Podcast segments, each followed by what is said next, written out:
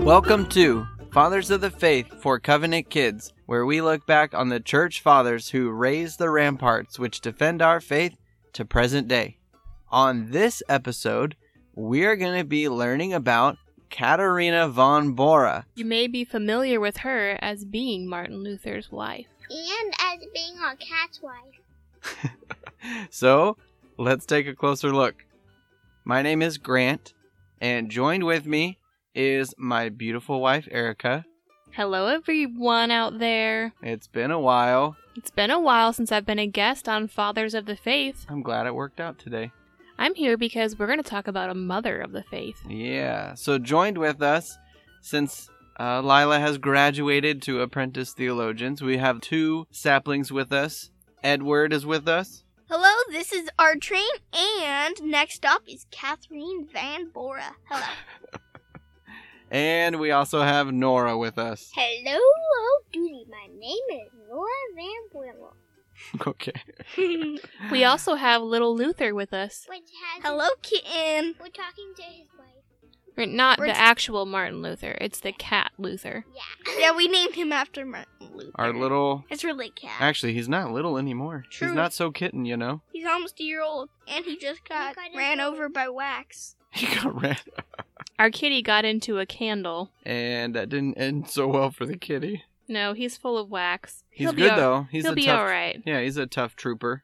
Got a few burns. He Fine. smells good. Yeah, he That's does. true. He's got a few burns, but he smells good. Yeah, yeah, he does. Yeah, I got. He's like, as a- tough as the Reformation. So, mommy mentioned the Reformation. Speaking of the Reformation, who are we learning about tonight? Catherine Van Bora. Katerina. Katerina, She's a or cat. Right. cat. It's true, Katerina.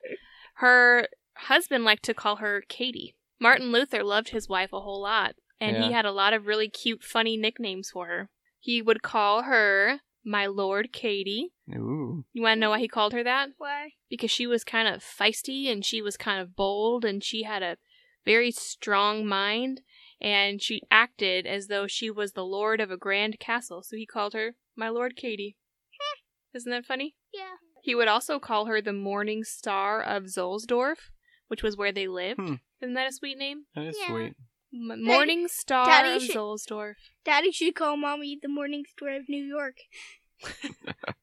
Okay, so you want to know something else really cool about Katie? what? Her birthday is in a couple days.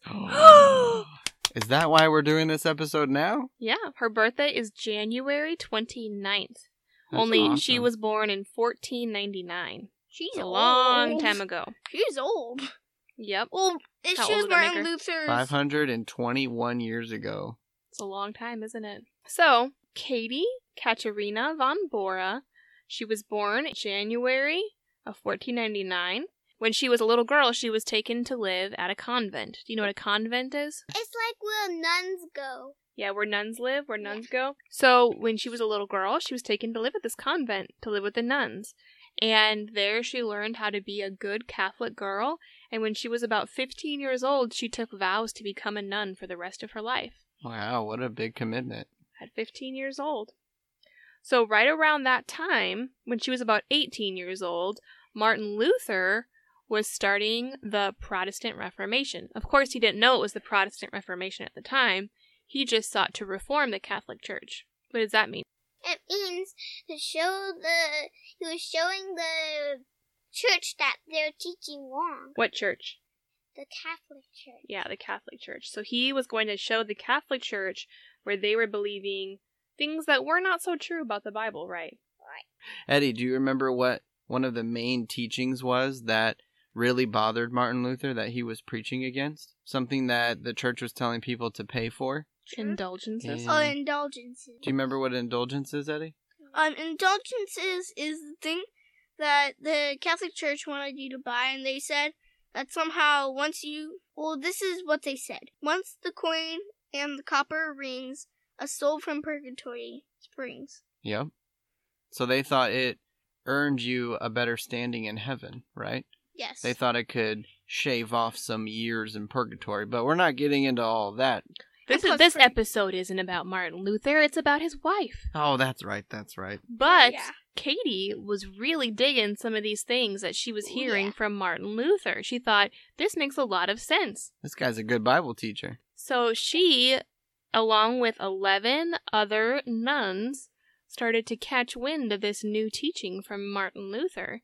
And they wrote to Martin Luther and said, um, We think what you're saying is right. What should we do? And he was basically like, Well, if you really want to get out of your vows as a nun, then I'm here to help you. So, as the legend goes, there was a fish merchant or a fish salesman who sent a few empty barrels to the to the convent and in went empty barrels and out went 12 nuns in those empty barrels that's how they snuck out so funny. Were they fish barrels or pickle barrels? I fish can't barrels i'm remember. assuming it was a fish merchant Yeah, Fish barrels. The barrels what would have been full of fish were full of nuns. do you think Ta- those barrels smelled really good nora No. I don't like fish. What about the smell of fish? I don't like that Would- either. I like fish, but not the smell of fish. so what happened after she escaped from the convent what happened She had a secret wedding. Just like that, secret wedding. No, there was some time in there. What did she do? She. Do you remember Eddie? what She did helped- Mart- what did martin luther do Oh, he. He He- was. He helped. He helped the other nuns be, get married first. right She was the last one.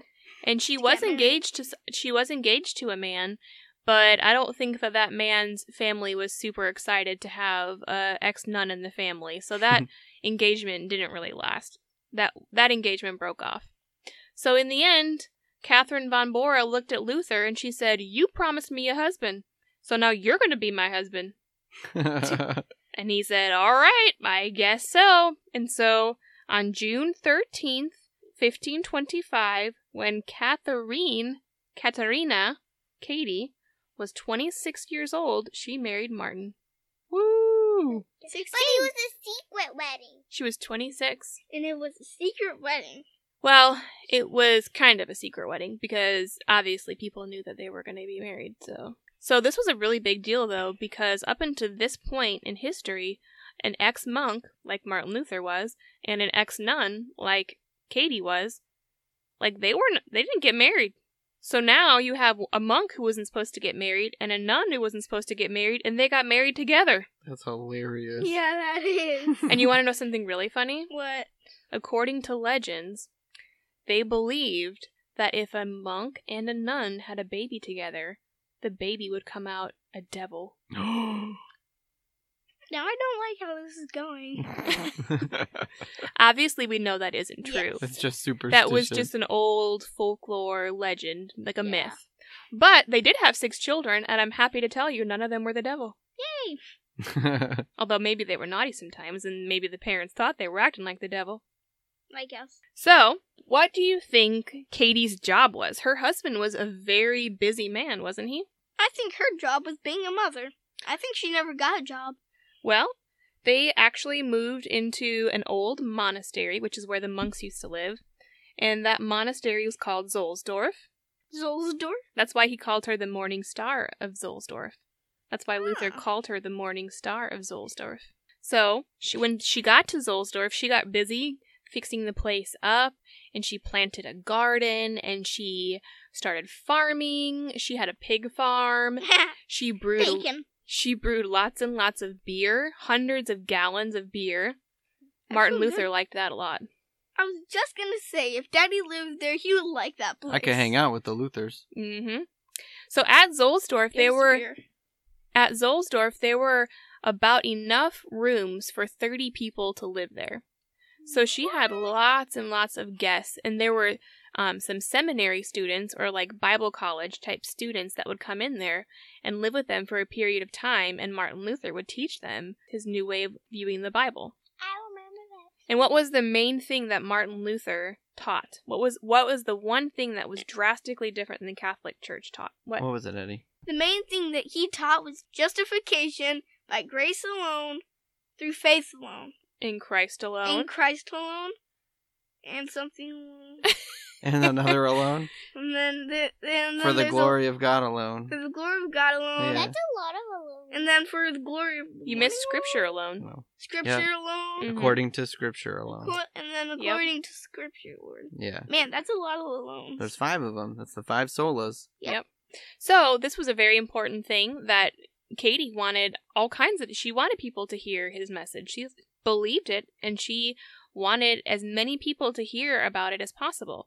So she was super skilled at making her home flourish and making it prosper so that she had enough food to share with everyone that came in her home. And it was possible for Martin to go and do all of his teaching and to write everything he wrote so that he didn't ever have to worry about what was happening in the home. She took great care of that home so that Martin could devote his whole life to his ministry, Wow. and he respected her deeply for it. She was a great helper to her husband, wasn't she? Oh yeah. What do you think about that, Nora? I think it's pretty good. So, that is a little bit about one of the mothers of the faith, Katie von Bora. Mothers of the faith. Katie Van Nice, Eddie.